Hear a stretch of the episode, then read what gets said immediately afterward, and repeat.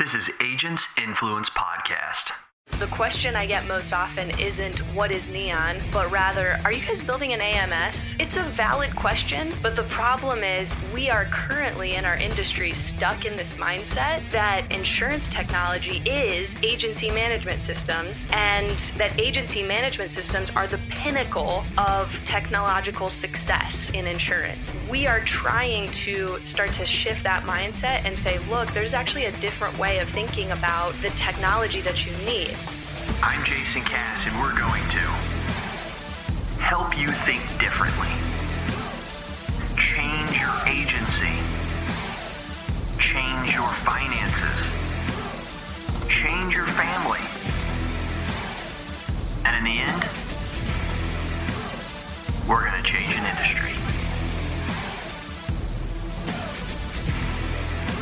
Let's go. Hey, hey, hey, this is Jason Cass back with another episode of Agents Influence, Conversations with Jason Cass. That's me. And today we've got something special going on. Sid, why don't you tell them? What's up, guys? I've never done a podcast like this before, actually. I'm pretty pumped for it. It's a it's a podcast within a podcast. It, it's it's kind of like inception level uh, conversation. Inception level conversation. Wow, Sidney, you already brought something out I've never even heard. This is going to be exciting. This is going to be exciting. Sidney, how are you? I'm doing good, dude. I'm drinking yeah. my cold brew. It's Friday morning. I'm rocking and rolling. So yeah. How about you? So all you loyal listeners, I know right now you're excited. You're like, Cass has got Sid Roe on. That's right. We do. I didn't say Skid Row. This isn't an eighty hair band. I said Sid Roe, also known as Sidney Roe. And uh, I, I've been looking forward to doing this for a while. And I said, uh, kind of like we did with Peter Tessier, loyal listeners, I said, hey, let's get, uh, let's get, I called Sid up. I said, let's do this like dual thing, that whatever the phrase is you just used, which I like that phrase. I've never heard it before, Sidney. You're welcome. Sidney, you've never been on any of my podcasts, have you? No, Man, I don't know wow. how it's take. I know. Holy I know. shish kebab. I, I just know. know. Wow. Yeah. Okay. Wow. Okay. So that's cool. I was just thinking that. I'm like, man, yes, you know, you haven't, you would know. So anyways, that's awesome. Yeah. Well, then I'm going to, I'm going to, I'll start it then. Just the normal routine. Everybody loves to hear it. Tell us, Sid, you an iPhone, you a Droid user? Uh, I am an iPhone user, but I'm really questioning my life decisions because I went P C and now my whole world is disconnected. So wow. I, I know, I know. I don't know what to do. It's like I can't get my photos and my videos onto my computer. It's, oh, it's, it's a headache. It's like you're in a little tiny Grand Canyon of separation and you have one foot on each side, and and and the gap is widening. You're going to have to make a decision, Sid. You're going to have to go back, or you're just going to have to come over here to the light with us. I know, every day, every day. My problem is, do I go Google Pixel and have my life completely like exposed to the world? Or do I go Samsung with the sweet video, low light video and camera? I don't know. Like, I don't, I don't. For real ski, for real ski, I have the same dilemma, right? And I had it about five, six months ago. And I, I wanted the Pixel, but the thing was, this is just how I, I think. I, I think this way about a lot of things. It's probably not right, but it's the way that I think, is that I'm on A T and T. You can't get the Pixel through A T and T, you have to go to like Best Buy or somewhere online, buy the Pixel, and then you have to put it with A T and T. I hate paying eight hundred dollars or one thousand dollars out of my pocket for something. I, I just I just hate do it. I'd rather pay two hundred dollars for the thing down, charge me eighteen dollars a month, and leave my money in the bank. It's a visual thing. I don't know. And so I just said, forget it. I'm going with the Samsung ten, but I was happy I did though, because the only reason why I wanted the Pixel three was because it was the most dominant camera. But then this mm-hmm. S ten came out, and dude, I'm straight killing it. People think I'm a photographer, and I'm like, no, I just got the S ten. You know, people people thought when I went to Cuba, Sydney, they thought that I that I had that I had uh, a photographer there. I'm like, no, that's me and my S ten. Even in the post, I have like hashtags, all shot with Samsung S ten. You know, so yeah, yeah so. Yeah. So that's I've the way I I've seen some feel. of those pictures. Yeah, no, I've seen some of those pictures. They're really, really good. Although I kind of wonder if the new iPhone would give you a run for your money, because now it's got like three lenses on it. I mean, well, have you seen this thing? No, it's you look at it, it's like all camera. Well, um, it's crazy. But the S ten has that. It's good that you guys finally caught up, right? I mean, that's oh. a, see, I've already the S ten has three cameras.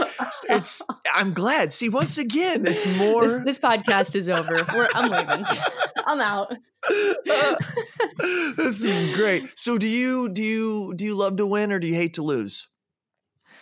I hate to lose. And I was I've been dude, that is one of those questions that like makes you question your your like your your character. I don't even character isn't the right word. But, but I know what you, you mean. You yeah. asked us this at Brainshare, and I've been thinking I like dream about it now, and I'm like, okay, what is it? What kind of person does it make me that I hate to lose? I'm afraid to Google it. Like I know if I Google it, I could probably get the answer, but I won't Google it because I'm afraid to see what what the world is going to tell me about me hating to lose. Like it's you have you have like ah, dude. Oh, I love it. I know. It does. It makes you go, well, nope, nope, this, nope. That no okay, and seriously though, you yeah. you probably know the next one, and you maybe have had the thought of this is that I mean, if there was that one thing, and you could only choose one, but there's two possible choices.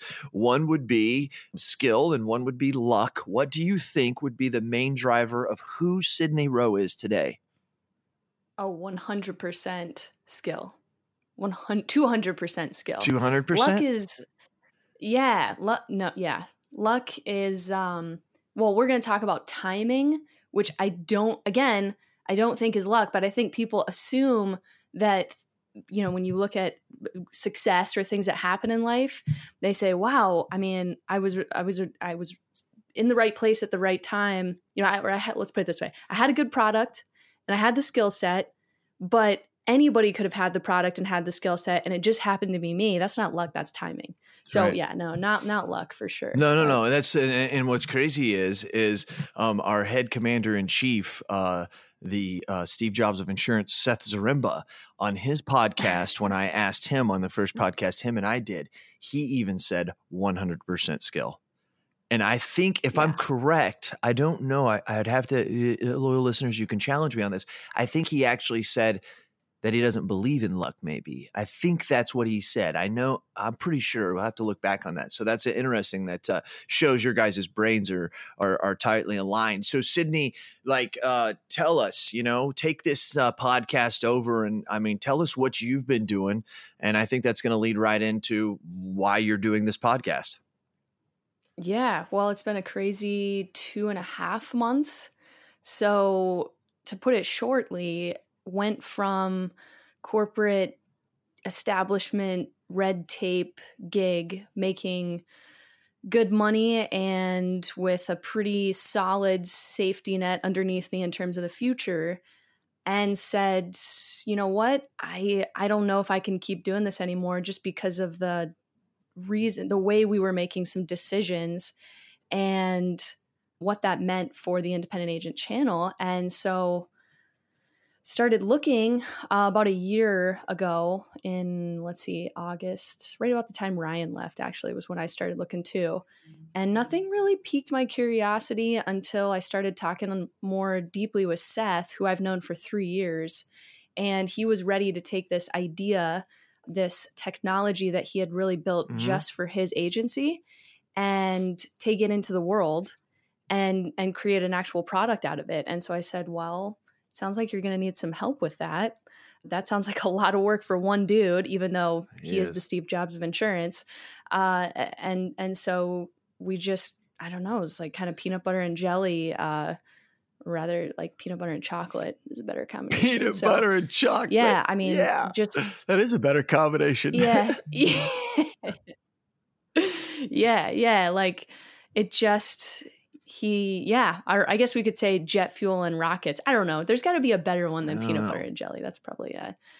Anyways, but but yeah, so that that's what I'm doing now, and um, we're just plugging away. There's there's a lot of I wish what I'm struggling with now is just how it feels like we're we're moving so slowly, and I I just I wish we could move faster. Like everyone keeps asking more and more about when it's going to be done and when they can have it and all this stuff. And it's like, I wish I could give it to you like today at three thirty p.m. I want to give it to you today at three thirty p.m. So, but we're, we're building it out. We're doing it the right way. And, uh, and we're going to make it, um, you know, the best version one that we possibly can. So that's what I'm doing now. Is that a good update? That's a good update. And I have to tell you, okay. I'm, I'm, I'm one of those people, right?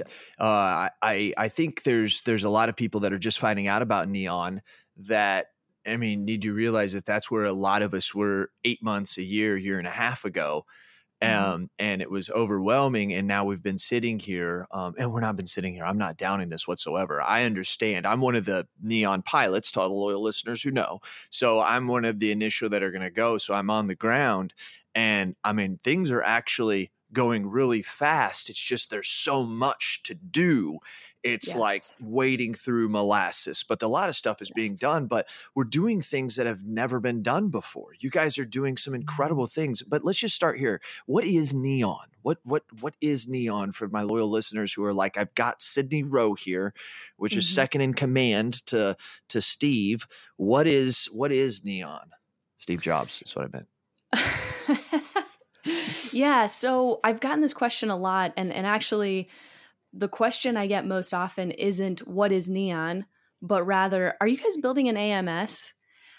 And I cannot tell you, I cannot tell you how frustrating it is to get that question, because it's a valid question, mm-hmm. but the problem is it it actually says more about the person asking it than than anything else. And what I mean by that is we are currently in our industry stuck in this mindset.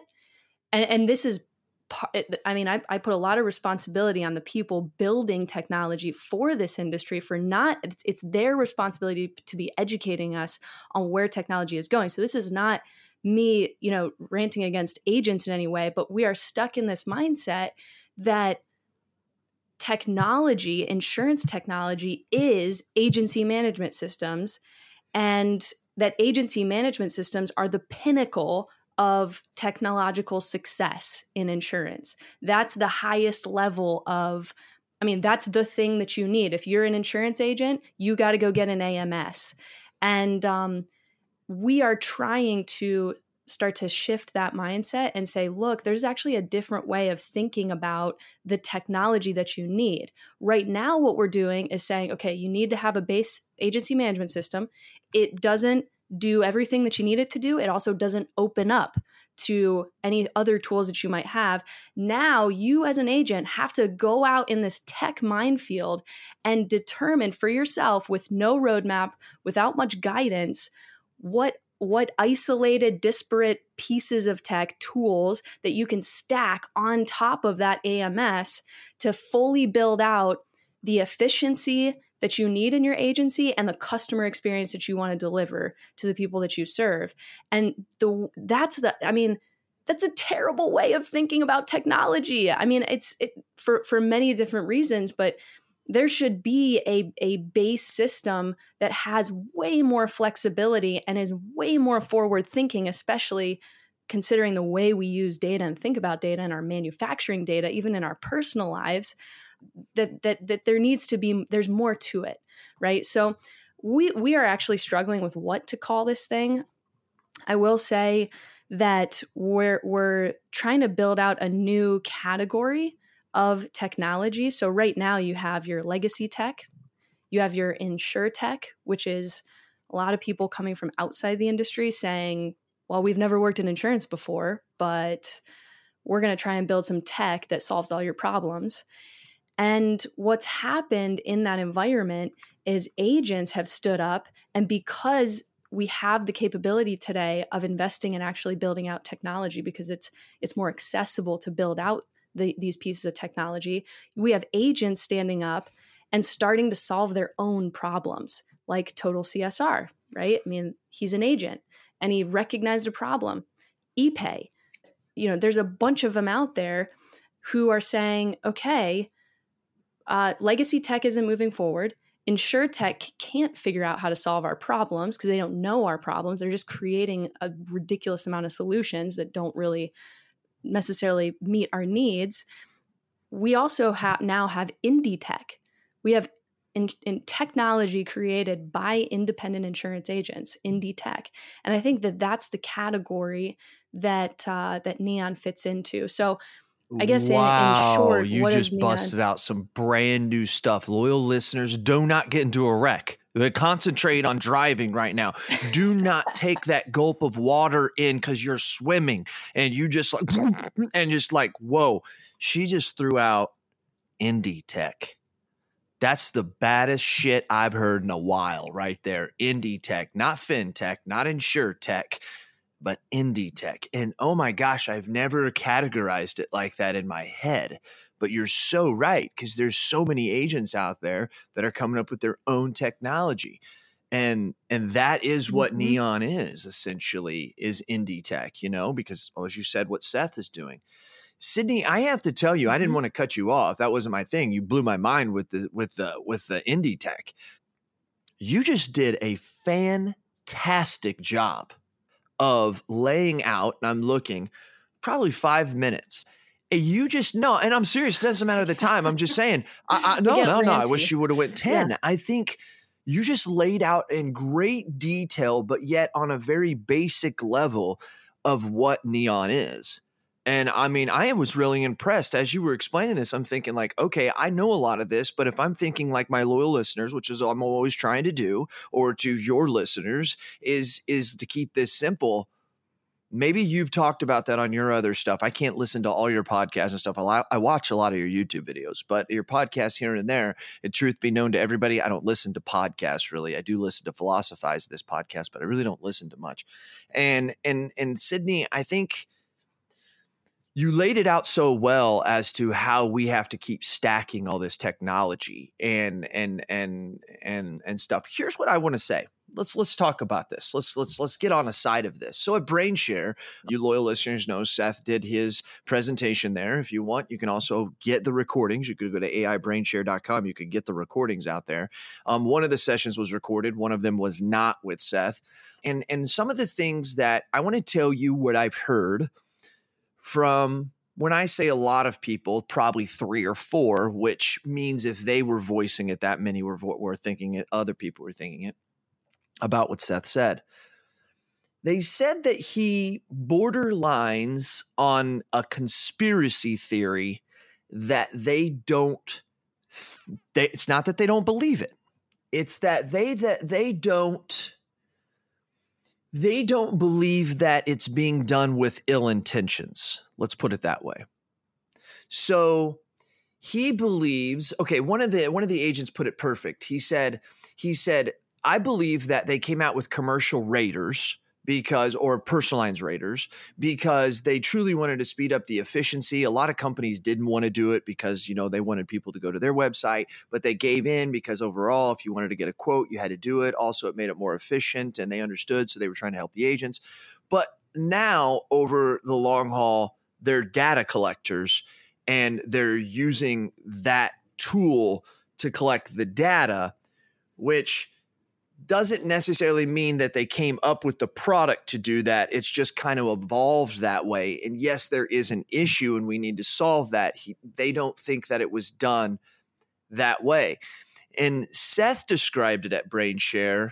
And once again, for all you loyal listeners, you you had to be in the whole conversation to understand the context of this conversation. But he talked about us owning a mine, going down into the mine. We are told to go down into the mine, to mine the gold, bring it back up, give it to somebody else who will then, who has better at us, we've convinced us is better at it, at selling it than us, and then get a drink of water and go back down in the mine. I believe that one thousand percent. I really do. But it was interesting, Sidney, to get that other point of view where they kind of said, I really don't believe they're making us go into the mm-hmm. mine. I believe we're kind of doing the mine on our own, or we're not doing that. I see I see where he's coming from. Mm-hmm. So they were they were in agreement, but they thought it was mm-hmm. more conspiracy theory. And I'm going to end with this. I want to hear your thoughts on this, Sidney. I believe that he's okay. correct, but I also believe that to do something as transformational as we are doing, you have to have a cause. And a cause is built off a premise that we are being done wrong or something is being done not on an equal playing ground, and it needs to be elevated and noticed and talked about so that we can get back to that even playing ground. And I believe that's what Neon is trying to do, not trying to give us an advantage over somebody else, but to say, hey, we should be equal partners. What says you, Sid? Sorry, what says you? Yes. Yes. I love you just, dude, the way you introduce concepts is amazing. Okay, so here's what I would say. It is incredibly hard to determine intention, which is what they're trying to figure out. And Seth really doesn't talk too much about intention. He sort of lays out the factual environment that we exist in. Let me just, let's take this out of insurance for a sec. I'm going to give you a personal example and a, and a more, uh, a, an example, a business example that doesn't, ex- it, it's not in the insurance industry. Personal example is, so I, I live in this world right now where I don't talk with my parents. And I didn't have the ability to take over my dad's agency, which is what I was betting on, you know, up until I realized I came kind of came out to myself and realized, oh, I now I'm, I know that that option is going to be kind of nixed, right? And when I had that conversation with him, I, I kind of knew that was coming. Do I think that they have bad intentions for creating that environment for me? No, I think they want what's best for me. And that's wow. The crazy part is that it's like their actions are saying one thing, but I know their intention is completely different. And I truly, deeply love my parents and I wish the best for them. And if you met them, you would love them. And, but, you know, that, that, so it's hard, right? Because you're saying, it's not like I'm saying, well, they're bad people and they had bad intentions, but I am going to hold them accountable for the actions that they're taking. And that's the difference, right? So now let's take this out of personal stuff. Let's take this into a business scenario. Google. Do I believe that Google is out to enslave all of us? No. Do I think they saw an opportunity and the world sort of evolved? And, and I think they probably had some, you know, they kind of created mm-hmm. this world. I'm sure that they're very smart people, right? I mean, some of the smartest people in the world. They created this environment where they are profiting like nobody's business and they've got an incredible amount of control. Do I think they have bad intentions? No, I think that the, the people who run Amazon, Facebook, Google, these monster data companies, I think they probably have they they want to make the world a better place. They have have a vision for what they see the world can be, and they're trying to get there. And unfortunately, ends to a means, uh, or means to an end, sorry, right? So let's bring this back into insurance now. I don't I don't care about the intentions of the, the, the different technology companies that are creating this environment. The fact is that they are creating the environment.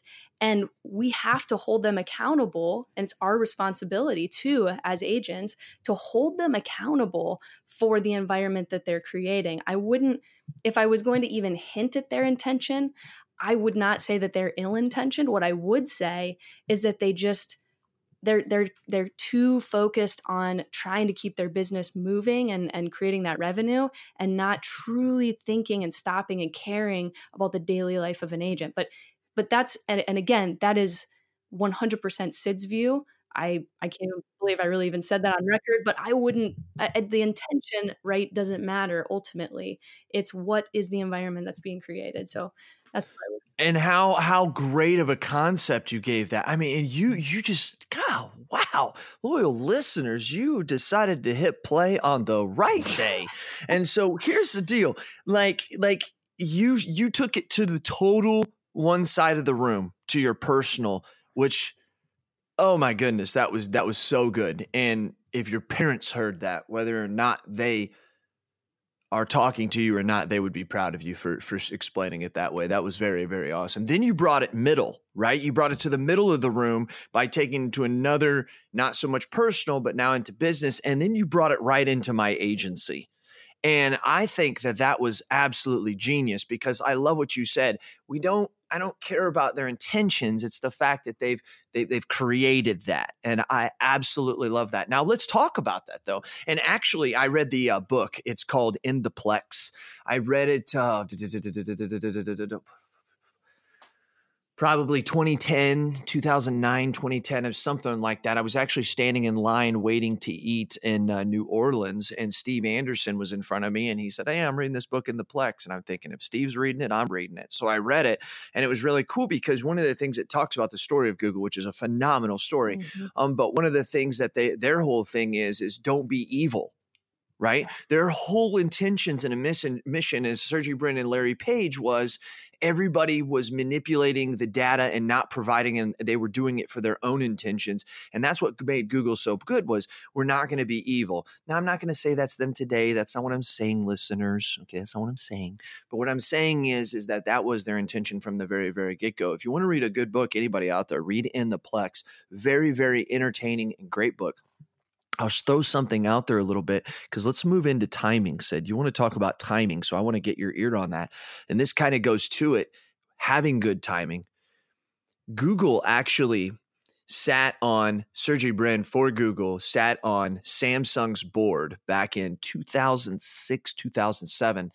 Also sitting on Samsung's board was a guy by the name of Steve Jobs. This is the beginning of the hate relationship between Samsung and Apple, because Samsung brought to the board meeting a concept of a phone that was the smartphone. They had actually taken the technology, because if you look factually, Nokia actually created the first cell phone in two thousand two, two thousand three. This is all in the book. And that technology really kind of faded out. They, they, it just didn't really work. Samsung took it, thought, hey, we have something here, brought it to the board. And per the book, Steve Jobs walked out of the meeting, called his developers at Apple, said, get the iTouch, put a damn phone in it, and sell it. Oh my and gosh. There went the iPhone. Now, when you look at that story, then all from very, they're still fighting each other over the technology that they're that they've stole from each other. They're still fighting to this day from that that thing that happened there. It was about the timing of Steve Jobs being on that board. It was about the timing of Steve Jobs coming up with the iPhone and coming up with the iTouch to be able to be at the position that he had created. So was it not luck? No, it was skill. He had already created something. He just didn't have the thought to put the phone into it. There's also that thought out there that everybody says that Steve Jobs said, hey, he challenges engineers and said, we're going to create a phone with only one button. Mm-hmm. Well, I don't know if that's necessarily true or not. You got to read the book and think about it for yourself. But it was about timing. And I want to get your thought on some of the stuff you're doing and Neon and your thoughts on timing. Bring that into this conversation, if you don't mind. Yeah, I, I've been thinking about that a lot because um, Neon has caught, caught a, a wave of attention recently. And I've been thinking about, uh, let's just put it this way. I, I came, I was in my LinkedIn newsfeed and I came across this post by this, the founder of Spanx. You probably don't wear Spanx, but. No, but it's a woman. Yes. I know her story. I I'm mean, serious. If you ever did wear Spanx, I would not, I would She's not. She's like a billionaire now. She, am I right? She's a billionaire. Yes, yes, yes, yes, she is. And she talked a lot about how much work she put in for the first five years of that company. And I was reflecting on that post because I wondered if there was an element of timing. I felt like she had kind of taken on the full, you know, I read this post and I was like, It, it was sort of like, look at me. And, and, and she's an amazing person, by the way. And I, this is not any detriment to her, but it was sort of like a, look at how hard I worked. And because I worked so hard, I was success, successful, which I think is the mm-hmm. mantra that we tell ourselves. Well, all I have to do is work really hard and I'm going to be successful. And I don't actually think that's true. I think that there are these moments that happen in our lives mm. And we, when we come across them, we have choices to make. And that timing, that element of timing plays a huge factor in whether or not we're quote unquote successful, even though I would really, the way I define success is more making a positive impact on the world. But I guess just in terms of like, you know, being a successful business person. I like that. So, yeah. And so I've been thinking about Neon and why we've... There's been a lot that's happened. Like, for example, we're about to close out our Series A, which is one point five million, and we've done it in almost less than three months. We're turning people down at this point to invest in Neon. So, you know, that that's huge. And they're all agents. We didn't take any money from carriers. We didn't take any money from private investors, from from or from uh, V C funds, because we cared about who was behind this company, and we wanted it to be the righteous, something that agents, yes, exactly, the right people were behind. Um, and that's crazy. I mean, I'm twenty-nine and this is my first venture, but that this seems mind-blowing to me. And so why is that? I mean, is it is it just Seth? Is it just the product? No, I don't think it is. I think there's a there's unfortunately there's this we're in this environment right now where there is palpable frustration in the agent force because of two things. I addressed one of them in the video I put out last week or this week rather. The days are running together. Hmm. You know, I met Nick- Nicholas Ayers back in two thousand seventeen, and he was talking about how frustrating it was that he had to do so much duplicate entry and how much that was costing his agency. Um, now, fast forward to two thousand nineteen, he's doing even more duplicate entry. And so mm-hmm. how has that problem not been solved in two mm-hmm. years, or at least been addressed? It's like, wow. I mean, and here's the thing, at the same time that we're saying, Uh, that we're we're not helping move the, the tech space for agents forward in a meaningful, purposeful way, we're also then sort of looking at agents and saying, what's your problem? Why aren't you more tech focused? Why aren't you more data focused? And at some point you have to stand, you know, back and think and, and look at the, the this message that's being told and say, well, wait a second, you know, why why am I being told Why am why is the responsibility on me to adopt bad tech? Mm-hmm. I mean, it, you know, it's it's making my life more difficult, not not less difficult. So, I guess, you know, when I think about Neon, I what makes it so special is that there is this element of timing. It's not me. It's not.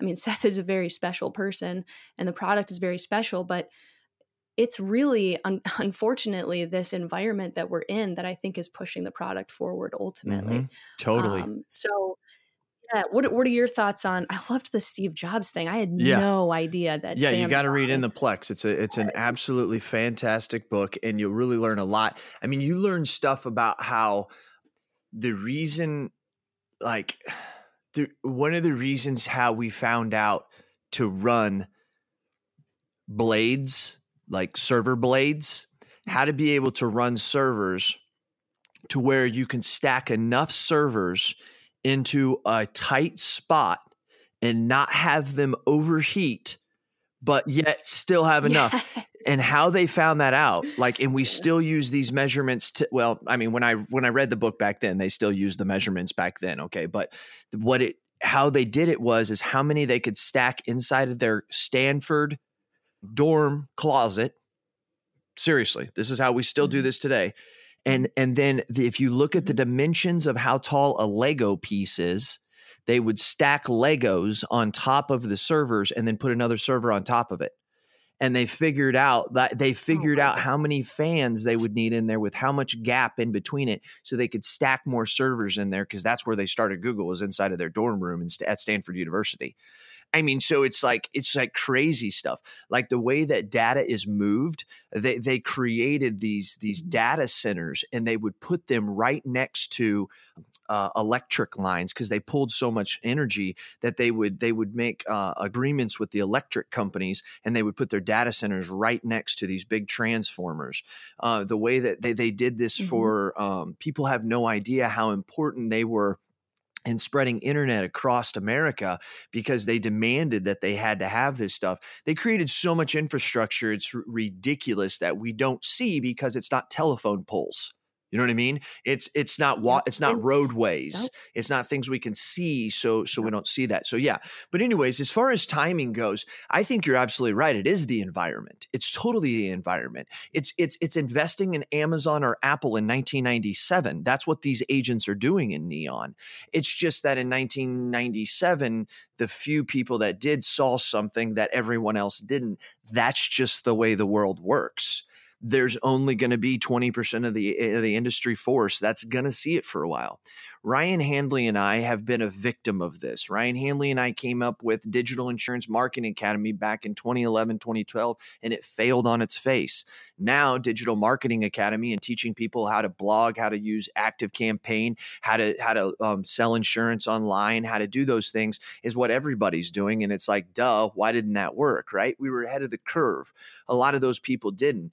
I look back at, you and I talked about this, uh, and I like to say in the green room before the podcast.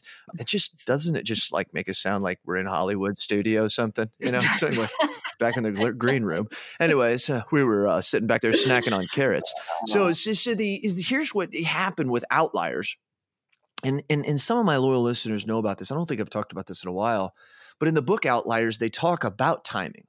They talk about timing being one of the five major factors in the professional, when you look at businesses, organizations, or you look at individual people and their success. I'll give a couple of them because you can do it by, by like time uh, that we're living in, like you're talking about with Neon right now, which would have been, I would, mm-hmm. I would kind of correlate that to the environment that was created at the time. I would correlate that to being born at the right time. Uh, no matter what age you are right now, you can be a part of Neon.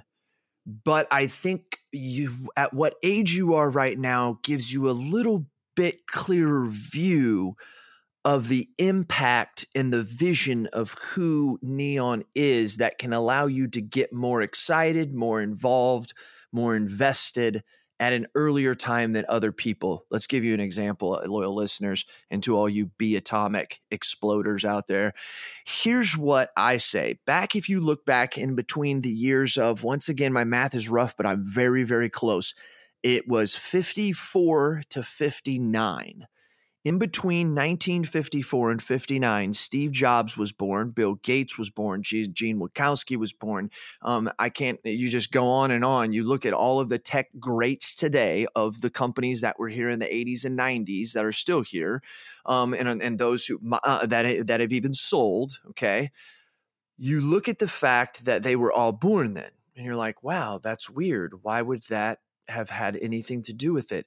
Because most of them were going into college in between nineteen sixty-eight and nineteen seventy-four when mainframe computers were being put into college campuses. Bill Gates at, oh my God, I'm drawing a blank, his university, um, I think it was Michigan or Oh my God, I'm drawing a blank. Anyways, Bill Gates, the, the the college he was at, the the mainframe computer that was put in there, he was the first person uh, assigned to it. I don't know this factually, but there I have heard and read that if you go back and look at the punch cards that he used for the first mainframe computer, you will see that he achieved ten thousand hours before most people even knew that there was a computer on the campus. And we know the rule of ten thousand hours, that if you do something for ten thousand hours, you're considered a master at it. So before most people even had mainframe computers on the universities or even knew what that wor- word was, he had already mastered it. So it gave him such an up. It's not that he was possibly one of the greatest people in the world. It has to do with the fact that he was at the right place at the right time. And that was the key. Now, I will mm-hmm. tell you, there could have been somebody else that could have got that opportunity and said, eh, I don't want that, right? So maybe it was his skill level to say, no, I can see this, and it wasn't luck. See, that goes back to what we were having that conversation of earlier. So you can see it both ways. Mm-hmm. But if if if he was the dude who was like, hey, we need someone to run this, and someone just pointed somebody out of a crowd and said, you, you know, once again, you could say it's still skill because he was in the room, right? So so we don't really know. We can have that debate forever. That's why I asked the question. When you look at hockey players in Canada, when you look at American baseball players, baseball players in America, the vast majority of them are born in September, October, and November. And the reason is, is because the cutoff date for American baseball for boys, and I think women, uh, girls as well, I'm not sure. I, I have two boys. I don't, I don't know about that, is September first. So a kid who is born on August first is playing in the same league as kids who were born the year before in September. So he has an eleven-month disadvantage at the age of five, six, seven, eight, nine, and ten. Uh, it's eleven months is a long time of development. So that yeah. kid who was born in September, he's playing against kids that are nothing but younger. So they have that advantage. Same way in hockey. In hockey, it's January first. Most hockey players are born in January, February, and March.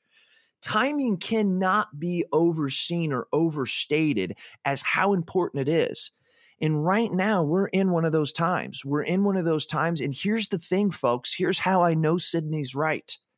Every industry is in one of these times. This just doesn't insurance. This is in every industry. My mom's in nursing. The technology is transforming the way nursing is being done in medicine and the way the lawyers look at accounts whenever they can just not look at their uh, their law books on the te- on the wall. No, they can go to A I machines that can look back and read laws books from the year one thousand. And they can and they can correlate it to today. That's stuff that could never be done. It's changing law. It's changing C P As, and they do. And we're challenging wonder they'll need C P As eventually, except for high-level things. So I think it's happening in everything, and Sid, you're so right. And, and for any of you listening to this podcast, it's why Sid and I do this. We got to get this in your ear. We got to make you do this thing called think. You got to think about this stuff. It's in now. Here's the thing, Sid. Let's let's go to the agent side who's listening to this and doubting this. Let's let's go to their side real quick. Okay. Okay. All right. They were told in the eighties that the fax machine would put them out of business. They were told in the nineties that it would be the internet. They were told in the late nineties, early two thousands that it would be probably email. Then they were told in the late two thousands there's going to be social media, digital marketing, Google, all that's going to put them out of business or it's going to change the way they do business. And most of them still today sell over the phone, answer on the phone. And this just isn't affecting them because they have these people who have all these tech and I'm selling just as much, if not more than them. And I now I'm being told this Neon thing is going to transform it because Cass is all hyped up about this. I don't buy it. Yeah. Uh, it's, it's tough, right? Well, so here's the thing. I don't actually, I know we say, well, agents are still answering the phone, you know, selling by phone, et cetera. But I'm hard pressed to think of an agency that doesn't use email, which is the next iteration of fax, mm-hmm. doesn't have a website, doesn't have any sort of real technology, uh, you know, I mean, that really just isn't on the map digitally and is just only doing traditional face-to-face selling, servicing, et cetera, you know, having people literally come into the office, all of their clients. I'm hard-pressed True. to find somebody like that. So while I think... Good point. Yeah. And, and so again, I mean, to the point of, I, I mean... Did it put them out of business? No, I don't think so. I think eventually they they moved forward and they started adopting some of this technology. What what we're doing at Neon is definitely not for everyone. I mean, there will be people out there who say, you know, I'd rather just do things the way that I'm doing them. That's fine. I mean, if that's if that's the way that you want to run your business, at that no no hard feelings. I you know shake your hand and wish you the best of luck and respect. Right? I mean, there's there's there's mm-hmm. that's amazing. I think, but. But I think that that that what our consumers are starting to demand, and I really start, I mean, I spend so much time thinking about my partner's kids and how much time they spend online. They they wanted to go mm-hmm. see this movie called Ready Player One like last year, I think. And I was thinking, oh, okay, like another kids movie. All right, we'll go see this. And they were enamored by it. They were like, we have to go see this movie. It's so good. You know, all our friends are talking about it. I'm like, okay. Um, and it was set in this dystopian world in the future where everybody lived in trailer parks and we we truly experienced, you know, life in quotes via virtual reality. Wow. And it, virtual reality was this game where, anyways, it turned into a, uh, there was a whole plot behind it, but just this idea that we are creating a second version of ourselves, and that second version is what we want to be. We that's the best version that we see ourselves being.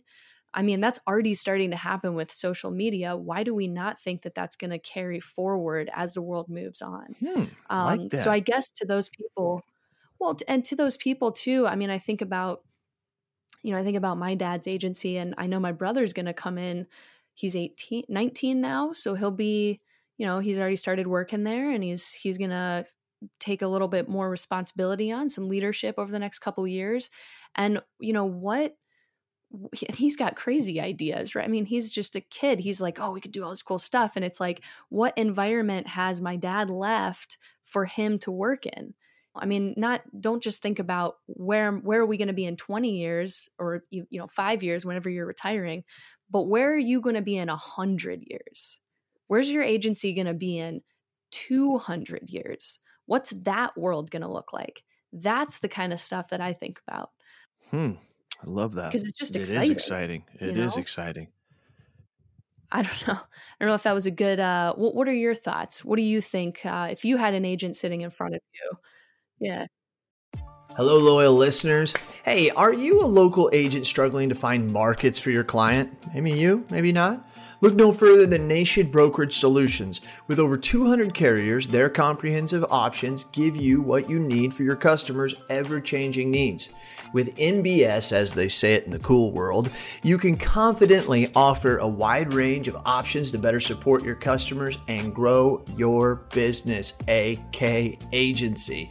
Don't settle for less. Do more with N B S. For more information about nationwide brokerage solutions, visit N B S brokerage dot com. Cass certified. I want to, I want to, I want to, you blew my mind with the virtual reality thing. Okay. Because, um, mm, mm, mm, mm. I can't, I can't say anything. And so there is some technology that is coming and is being developed right now. I, I was in Applied Net this, this weekend, and I had uh, a couple cold, refreshing beverages with a guy who gave me some insight on some virtual reality technology that's coming to the insurance industry. It's actually already here. They're they're trying to perfect it as much as possible. And I think that's going to be mind blowing. So it's going to be it's going to do help agents. It's going to elevate agents. So one of the things going back that uh, sorry to bring that up. I just I really kind of thought to myself, maybe I should say, is there anything I could say that would hint at it? But I just can't. And I'm sorry, because he'd, he'd literally come kill me. So anyways, and he listens to my podcast. So so anyway, so um so so so one of the things I want to say, though, about the the other thing um about do we need it? And to that person who says, you know, I thought this was going to put me out of business and stuff like this. Here's what I have to say. Okay, now this is where I just get a little rough. So you guys got to forgive me. Everybody knows Cass has no filter. I'm not trying to hurt anybody's feelings. I'm trying to get you to think, okay?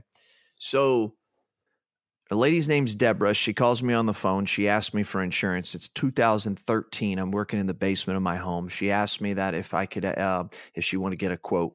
I collect all of her information. She's asking a bunch of questions kind of around technology, and I thought it was kind of unique. I go to a quote her insurance. I tell her I'll call her back. I go to quote her insurance.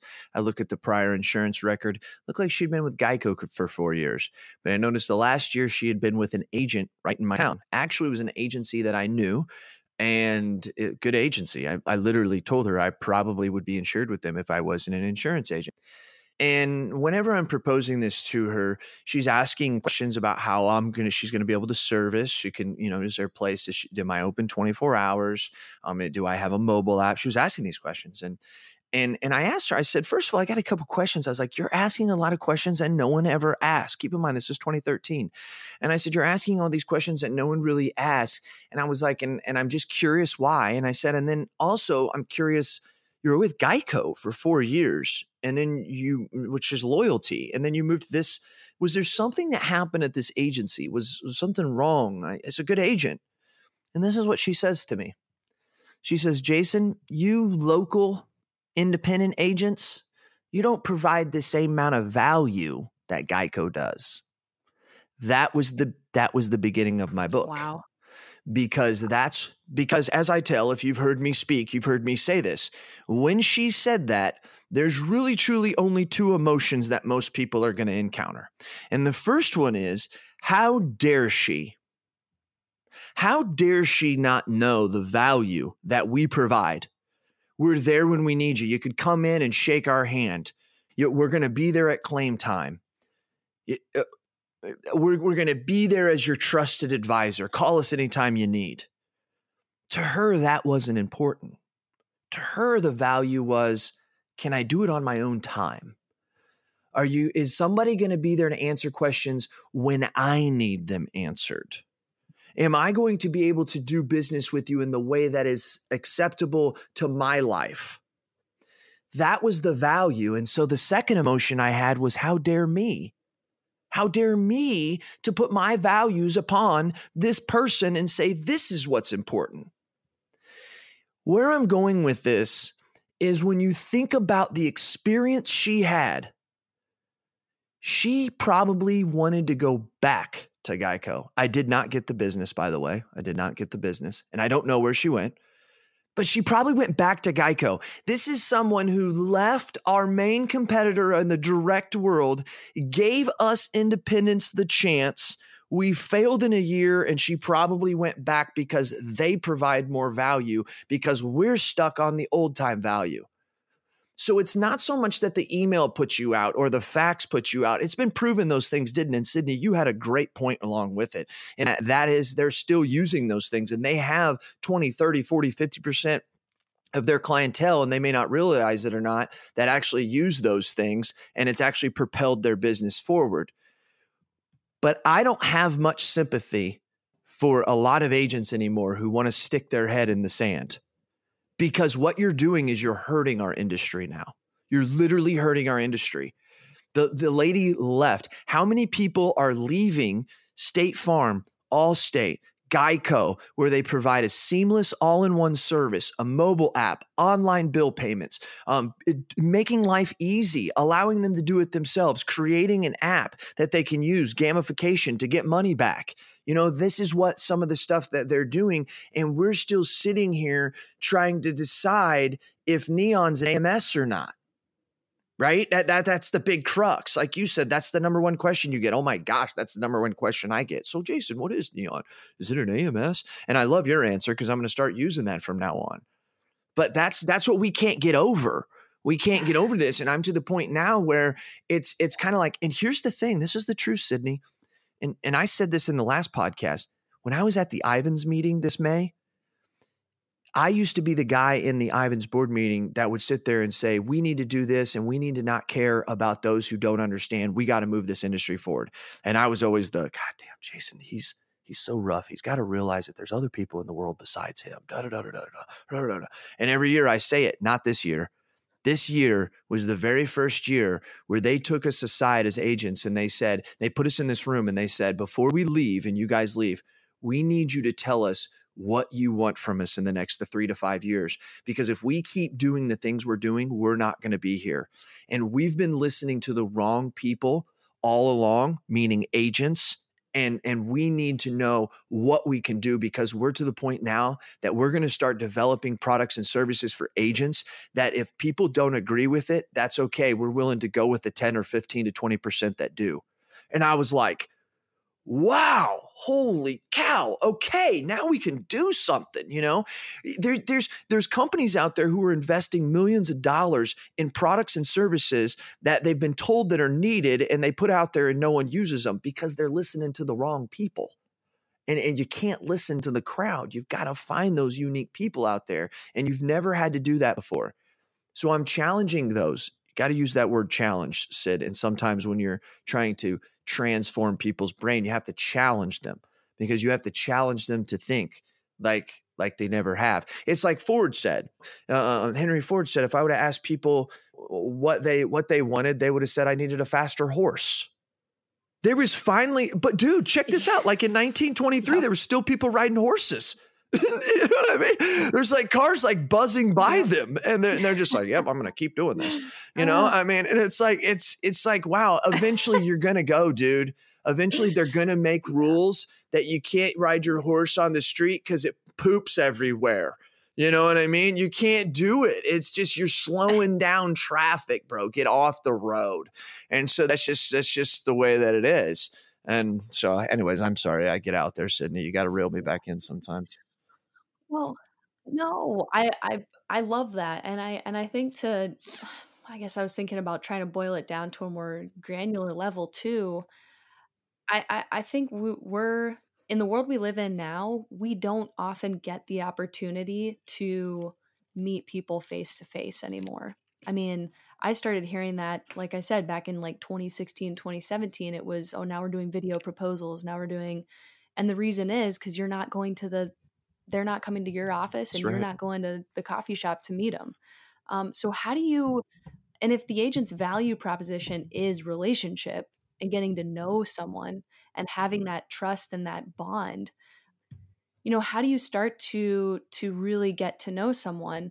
Um, I think there's a huge opportunity with, uh, with the manufacturing mm-hmm. or creation of, of data, right? I mean, again, the way I think about data is recreating life on Earth in a different world. That sounds crazy, but one hundred percent I, that is what I believe. I think every single day we're online, we're recreating our life at the agency level, at the individual mm-hmm. level, the carrier level, whatever, right? I mean, it's it's a second self.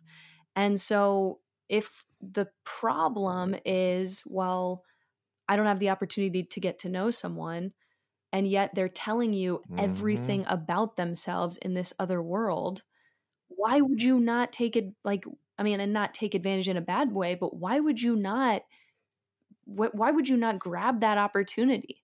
It just doesn't make any sense to me. So I, and, and, you know, I guess here's, here's what I should have said when you said, uh, you know, said, what would you say to those people? Honestly, I would just say, True. I wish you the best of luck. And I really, truly mean that. I think you, you have a tendency to, to, to challenge people because you want to pull them and, and want them to be the best. And that's amazing. But I think there are also some people out there who will just, you know, no. they're just, it's, you're not going to be able to pull them along. So, Um, I would say the best of luck to them, because I, I hope they do really well and are successful in their own um, way. But I'm really excited about the future and what it holds. So let me ask you this. I'm gonna switch the I'm gonna switch the yeah. tables on you. Are you ready? Go ahead. Okay. We talked about timing, but in light of professional success, I think you have you had some thoughts when we were in the green room. I I, it does I sound love cool it. To I say love that. It. The green room on timing and um, how we spend our time in our personal life and how that, what, who that makes us and what that makes us capable of professionally and personally. Um, you want to spill it? Wow. For the yeah. audience? What do you okay. think? So it's so crazy. My brain has just been driven into this, this neon thing. Um, yeah. So, so there was something I was going to say about transformation though, because there's things that people need to understand when we look at transformation from the horse into that, that into that, you know, into that car. There, there was a difference when we came from that C D into digitally on our phone. You know, it was understanding that drastic difference didn't mean that I wasn't still listening to C Ds in two thousand four. Actually, I was probably listening them to them. Yeah, my my Lincoln was a two thousand eight I got rid of a couple years ago. And at the beginning of having it, I was listening to C Ds, right? So that's oh eight, oh nine. But I mean, I, my goodness gracious, I haven't listened to one of those in ten years, right? But even, you know, the, uh, iTunes came out in oh two, oh three. It doesn't mean that I immediately adopted it. And the one thing I, I want to state real quick before is that sometimes in transformation, you can get left behind. But I want to say that in the transformation of Neon, if you're going to be one of the first ten to fifteen people on Neon, or if you're going to be number three hundred or one thousand, I don't think there's any advantage. And I think people need to know that. There's nothing to say. It's okay to believe in the beliefs and follow along and say, hey, this isn't the time for me, but I understand what Sid and Seth are doing. I understand what Be Atomic is about. I understand the concepts. I'm starting to look at things a little bit differently. I'm starting to think about things that I normally didn't. And, and that's the beginning of it, because it's okay. Let's say this thing comes out tomorrow. It's okay that you get on next year or the year after that or the year after that. It's okay. But I will say, ten, fifteen years from now, if you're not on a Neon or a Neon competitor, you will be that horse on that street. You will be. And and, and it's going to be easier just to move you off, because it's going to allow everybody to flow better. And and we're not trying to be rude, right? You just got to get on a back road. And those are usually longer, and it's a lot, the road's a lot more rough. So That's that's kind of the way that I look at that transformation. I want us to understand that it's not an immediate thing. It may be in terms of your thinking, but it doesn't necessarily mean it has to be immediate in your adoptability of it. I just wanted to put that out there before we jumped over. Make sense, Sid? Makes total sense. Yep. I love it, dude. Okay. Okay. I just, just wanted to make sense. So, so here's something that Sid was talking about, and, the, and, and loyal listeners, I'm not going to go on about this for a lot. I literally just came up with it this morning. Um, I was in my office and I've been doing some thinking about this, and I'm like, I'm going to put this into words, and I was going to put it into a couple sentences, and it turned into like this huge article um, that I wrote in an hour. Wasted an hour of the morning, but that's what I did. And the reason why I did this was, is as I wrote this and I read it, I said to myself, and I told this to Sid, fifty percent of the people are going to so wholeheartedly disagree with me. It's going to be ridiculous. But the other fifty percent are going to say, Cass, I feel you. And that's my life. I'm could, I'm not saying that this has to do with you, but what I'm saying is, is I want to challenge your thinking, because that's what I try to do. Especially, I've some of my biggest feedback, um, Sidney, over the last uh, probably da, da, da, da, da, couple months, especially at Applied Net, is people saying, "I love your Three Little Lies podcast." Really, truthfully, in the last year or two, haven't had as many people talk about it. But it's cool is, is they didn't come and just say, "Hey, I loved your Three Little Lies podcast." There was a bunch of people who said baloney and you're wrong. And I love it. I'm like, yeah, now we're doing something. And so now this is one of those other little things that it may not be a lie, but it may be something that you have not realized. And then when you maybe have realized it, you've tried to justify it. I believe that if you come into work earlier, you're going to have more success. And the reason being as simple as numbers. So that if, okay, I come into work at, at eight thirty in the morning. Well, what if you came in at seven, right? If you came in at seven and it was an extra hour and a half a day, that's seven and a half hours a week, which turns into about thirty hours a month. That's literally a whole day. For my agency specifically, we start at eight thirty, we end at four thirty, and they have an hour for lunch. That's seven and a half hours a day, or seven hours a day. So literally, they're almost getting a whole week's worth of work done just by coming in a little a little bit earlier. And the number one thing you hear out there is, and if you really want to take it further than that, they're getting an extra week. And if you take that over the course of a year, they're getting like an extra couple months of work done. It, and and I will brag. I come in early. I'm there at seven. And I and I think about this because so many people ask me inside my office and outside, how do you get all the stuff you get done? How do you do it? And I'm thinking to myself, like, I don't know. I go to bed at eight and nine o'clock every night. I sleep a lot. I get up at four thirty or five and I go to work, you know? And it comes to that. I just read the the this book, The Perfect Formula. You guys probably just heard the podcast with Chris Ballantyne, a best-selling author that I did with the um, The Perfect Day Formula. And he's really convinced me of this. And it challenges me to bring that into the insurance industry and challenge you and say, why don't you get up earlier? Why are you not doing what you know is successful? When you try to mimic the people you want to be, you have to be honest and say they get to work a little bit earlier. But I want to challenge you that majority of us justify it by the fact that we have kids. And I think it's a wrong justification. And I think we use this as an, as an excuse. Woo, there we go. fifty percent of the people just disagreed with me there, Sydney. They just disagreed yeah, with me I, there. I, I... I wish I could have uh, recreated my green room. Like when you said that and I was in the green room, I was like, whoa, okay, we just started a fire. That's cool. Can, tell me a little bit more about Yeah, it's okay. It's, you know, I started a, I started a fire of, of, of thinking with logs that are burnable. It's not saying that it is true. It's not saying that that it's not you. Mm-hmm. Um, I used a couple examples, I won't use their names now, of people I can imagine would call me and say, Jason, that's my kid time.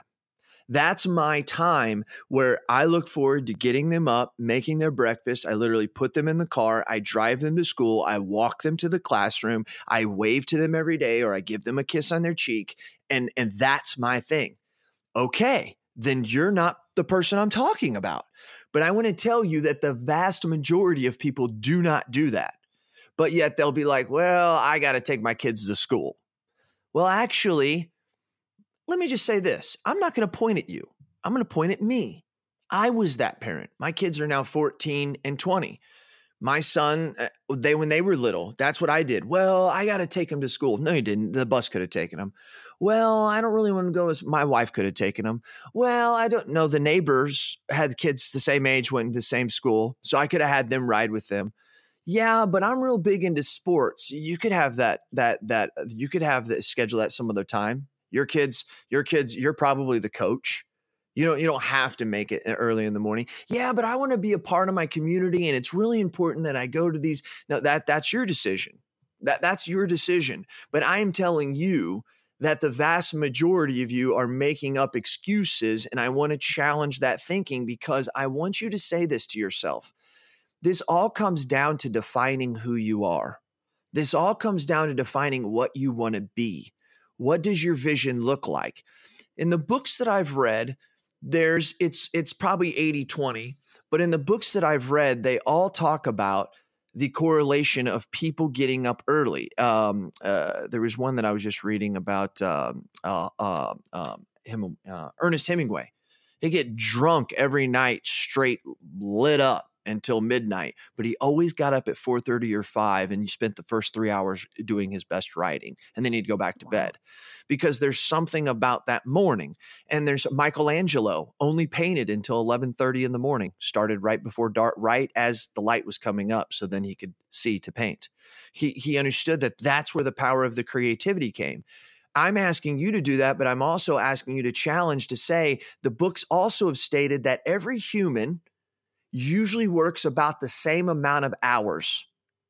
Even those who only work for twenty years and retire, they usually work about the same amount of hours as the person who worked from twenty to sixty-five. Oh, that's interesting. Think about that. That's interesting. Yeah. Yeah. Think about that. That is. So where's that secret? That secret is, is understanding that that hour, hour and a half a d- in the morning, which is usually not taking away from family time, most of you, because most of you are sitting around looking at your Facebook, doing the old thumbsy upsy, eating your bagel, drinking your coffee, yelling at your kid to get out of the shower. That's what you're doing. That's really what we're doing. That's not family time. I would also challenge my staff to say, you better not be working after four thirty because that is family time. I don't want you working after four thirty. Some of most of my employees have to drive home. And the reason we get off at four thirty is because I don't want them to get off at five. I want them home by five. So they're with their family. That's my, my whole strategy from the beginning, whole strategy from the beginning. If you have young kids, I get it. I mean, you just got to, but I don't think a lot of you do. So that fifty percent out there, I'm asking you to challenge yourself. If you, you want to be as retired at fifty-five, you better get to work at seven because you got to work those hours. And I just think that that's important. And and and I'm going to divulge more of this. I encourage to get your feedback. You can hit me at Jason at agency dash intelligence dot com. You know I'm always there. A lot of you still use me, Jason at grow program dot com. Hit me back. I just came up with this this morning. I know it's going to make a lot of people mad, but I want you to know the people that it's making mad, I get it. You're the exception. You're the, I get it. So don't get mad. Just be like, okay, I could see, I could see that. But keep in mind, your kids are going to get older one day. Make sure when they do get their own rides that you are getting to work at seven, right? Start preparing yourself. Start understanding this concept. This is the riches of retirement. Just some of those things to think about. And that's what I think. Sidney, you got anything to add before we wrap this up? Yeah. I mean, so I was not a morning morning person. I used to get up at like, you know, eight o'clock and then rush and make breakfast and you know, just kind of be at work. And I would always be in this like panic mode for the first forty-five minutes because you're like kind of coming off of that rush of the mm-hmm. morning. And I actually joined a gym. Uh, that was my, that was like the catalyst for my new day, I guess you could say. And it wasn't even my choice. My partner wanted to do it. It was this ten week challenge that we did. Uh, and I was kind of like, okay, well, I want to be a supportive partner and I mean, I do love going to the gym. I just had typically gone in the afternoons, but I could switch it up and do a five a.m. class for ten weeks. That sounds good. And um, it's actually become, I mean, it's a routine now. We get up every day at four fifteen and uh, go work out at five a.m. And we get there a little early and we talk to everybody. And um, it's a really special hour because it's just like, I mean, there's a there's a really intense camaraderie in our group. Like if I don't show up, I'll start getting text messages from people, "Where were you this morning?" And but it's really changed my entire day. Like I I don't come into the, you know, my work morning rushed. I come in a lot calmer, a lot with a lot more intention, having, you know, some time to have thought through what I want my day to look like and kind of plan it out. And, um, you know, I get done on time now. It's like, I, you know, I used to try and fit way too much, and I'm sure you do this too. It's like, oh, now I got to go to dinner. And it, the whole day just, I'm telling you, like this completely shifted mm-hmm. just the way I live my life every day. And it's calmer and it's more intentional, and I get, I'm more productive. Um, I love it. And I'm, I don't know that the gym is the, the answer, right? You were talking about using it at no, it is. time or whatever, but right. Yeah, it's powerful. Taking that time in the morning is incredibly, incredibly powerful. And I, but I will say this, the first, let's see, one, two, three, the, the first four months that I did it was hell. It was absolute hell, because trying to go from I'm going to get up at, you know, seven thirty, eight to I'm now getting up at four fifteen in the morning and going and working out. I was exhausted for like a good four months. I would just get up, and I just kept doing it because I knew if I kept doing it, I'd get over that. But it took a solid four months of ex- exhaustion to get to a good place. So I won't, you know, don't go into it thinking like day one, it's going to be the best thing ever. You got to work for it, yeah. But man, you get over that. And hump. It's like working out. It, you just got to, you, you can't just powerful. jump into it immediately. So. You know, I mean, you've got to, for me to get up at four, four thirty, I've always been a dude that gets up at six, but man, six forty or five forty-five, five thirty was tough. So I started there at five thirty, and I did that for a while. And then I went to five, and then I went to four thirty, and then it becomes addicting because you start yep. to see the results. Right. And, and here, and here's, here's the way to look at it, everybody, what she's saying, the difference between yeah. Sydney and what she's doing now and what Sydney did before is Sydney is allow is getting the world to join her, and Sydney used to join the world. Meaning that whenever Sydney can get all of her thoughts collected mm-hmm. first and organize her day and stay focused and drive forward, at then things start happening to her. She knows her priority, her route for that day. She can understand if that's going to distract her or not. When you wake up late and the day, day has already started and you join it, now you're dictated by it because you did not have a plan. You thought you were going to try to get together when you were actually in the, you know, you were thinking, okay, I'm going to do this, I'm going to do this. And then you get to work and the phone's ringing and you got seven people coming at you. And so what you did is you joined the day. The key is, is you have to get the day to join you. And and that is a is a concept that was taught by Craig Ballantyne in the way that he had to start thinking about that. And that's what you're doing. And and and and, and here's the thing that he uses to justify that thought is how many of us have every once in a while there was something that you had to do, so you got up early and you got to work early. Do not tell me by the end of the day you were not thinking, wow, I got a lot more done than I normally would. We've all done that. And then we go back the next day and we come in late and we try to mimic that same thing and it never works out. And and and so understand that you're getting that little pop of dopamine. You're getting a little free drugs because you're actually changing your life. And like you said, Sydney, it's hard.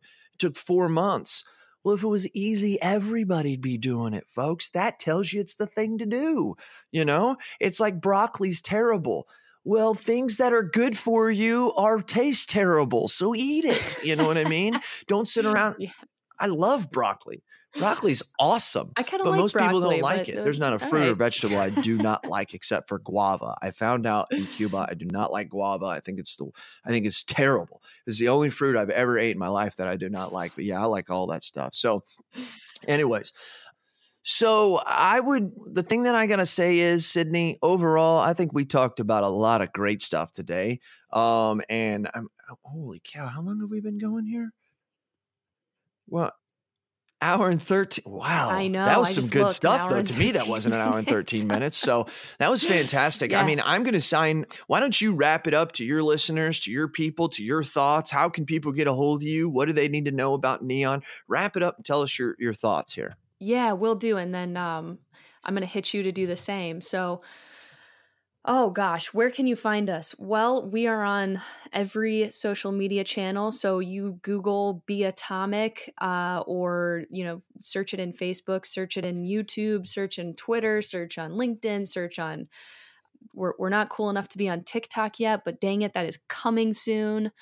We ha- we are publishing weekly content, and the, the, the purpose of it is twofold. A, we want to build Neon in public. So we want you to see the process that we're going through, um, the work that it's taking, and the journey that we're on to, to really make this something that, um, that you guys can bring into your agencies. So would love it if you're interested in just following the journey of what it takes to build this tech. And then the second piece of it is we want to provide material that helps educate agents on where we should be at today in terms of understanding data, leveraging data, owning data, monetizing data.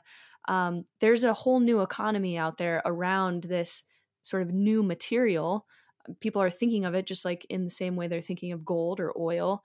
And so how can we help you start to shift your perspective and, and bring some new ideas into the fold in a both strategic and tactical way? So um, podcasts are out every week, videos are out every week. We're going to start doing blogs soon. So you will get uh, your fair share of, uh, uh, you know, just thinking differently, I guess. So yeah, so on be atomic dot com. Um, those were the three places. So having said that, uh, Jason, how about you, man? For the for the listeners on Be Atomic Airwaves, where can they find more about what you're doing? You know, um, I appreciate that. It's uh, Agency Intelligence. That has to do with, a, you know, exactly what it is. Uh, it's it's about the agency intelligence. A lot of people out there are talking about marketing. A lot of people talk about generation leads and stuff like that. We just try to talk about the intelligence of our agency. And I have a pre- paid mastermind. Uh, we believe uh, we charge ninety-nine dollars a month. A lot of people say, why do you charge when there's all these free groups? Once again, Jason, no filter. Have you been to those free groups? I mean, don't get me wrong. They're good, but I don't care what day other agents are open for Flag Day. That that doesn't, that shouldn't be in my news feed because I, I, I have a limited time of using social media and I want to be as efficient as I can. So what I decided to do years ago was I'm going to create a mastermind or a Facebook group, and I'm going to make it closed, and I'm going to make you pay ninety-nine dollars to be a part of it.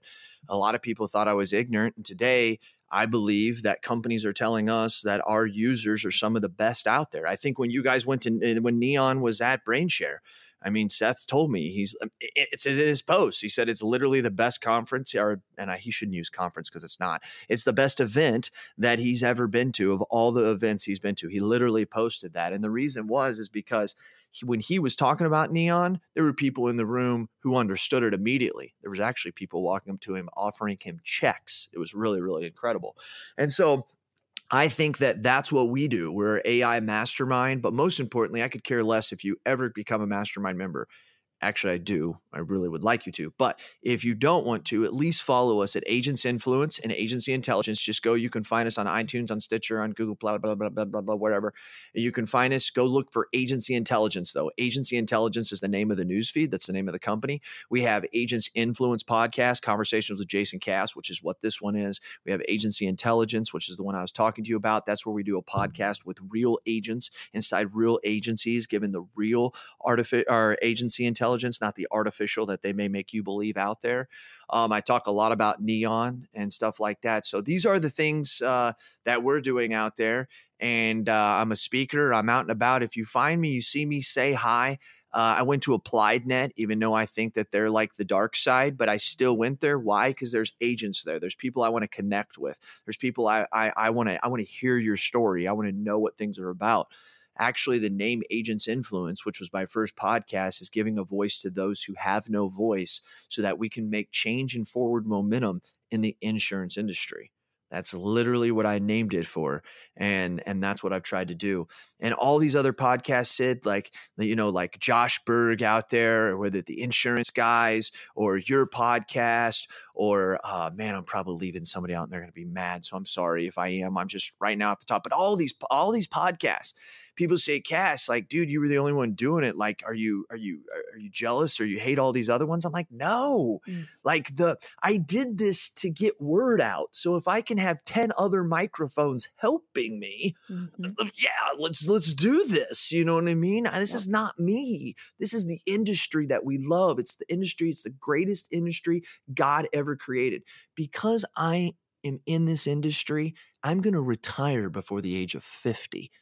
I'm going to be able to do what I want to do for the rest of my life, which is own a boat down in Florida, do some sea charters, and in the off season, build churches in Cuba. I'm going to be able to do that because of this great industry. I want other young people to experience that. I want them to know that there's hope for them. And that's what my main message is for them every day. And that's why I talk about these little lies. That's why I'm always trying to challenge people, Sid. I want them to say, don't believe what the older generation or some other agency owner is telling you. Listen to what they're saying, but then challenge that thought. And I think you'll be highly successful. And that's my thoughts on it, Sidney. Mm, I love it. Dude, thank you for, uh, thanks for carving out time for this conversation. I appreciate it. And I don't know why it took us so long to make it happen. So thank you. Thank you. And I am, I'm more than excited for this thing to go live. And before I tell you, I'm going to tell my listeners, just like I tell you always, tell me your thoughts and tell me your ideas. And I'm going to tell the world what you have to say. This has been Jason Cass. This part is with Agents Influence Conversations with Jason Cass. And Sid, who are you? Be Atomic Airwaves. And we're out. Hey, agents, listen to this. Listen to this. What are we terrible at? Think of it. Think of it. Really? We're we're terrible at training, right? We're not very good at hiring. We're not very good, terrible at firing, actually. Uh, terrible at creating process and some workflows. Terrible at technology and implementing that technology and even knowing what type of technology we want. And the list goes on and on. Now, listen, I'm an agency owner, and I, you know how it is. To, to fix a problem, the first thing you got to do is you got to admit you have a problem. Here's what you do. Go to virtual intel dot com. Check out what we do, because we do all those bad things that you can't do. Really?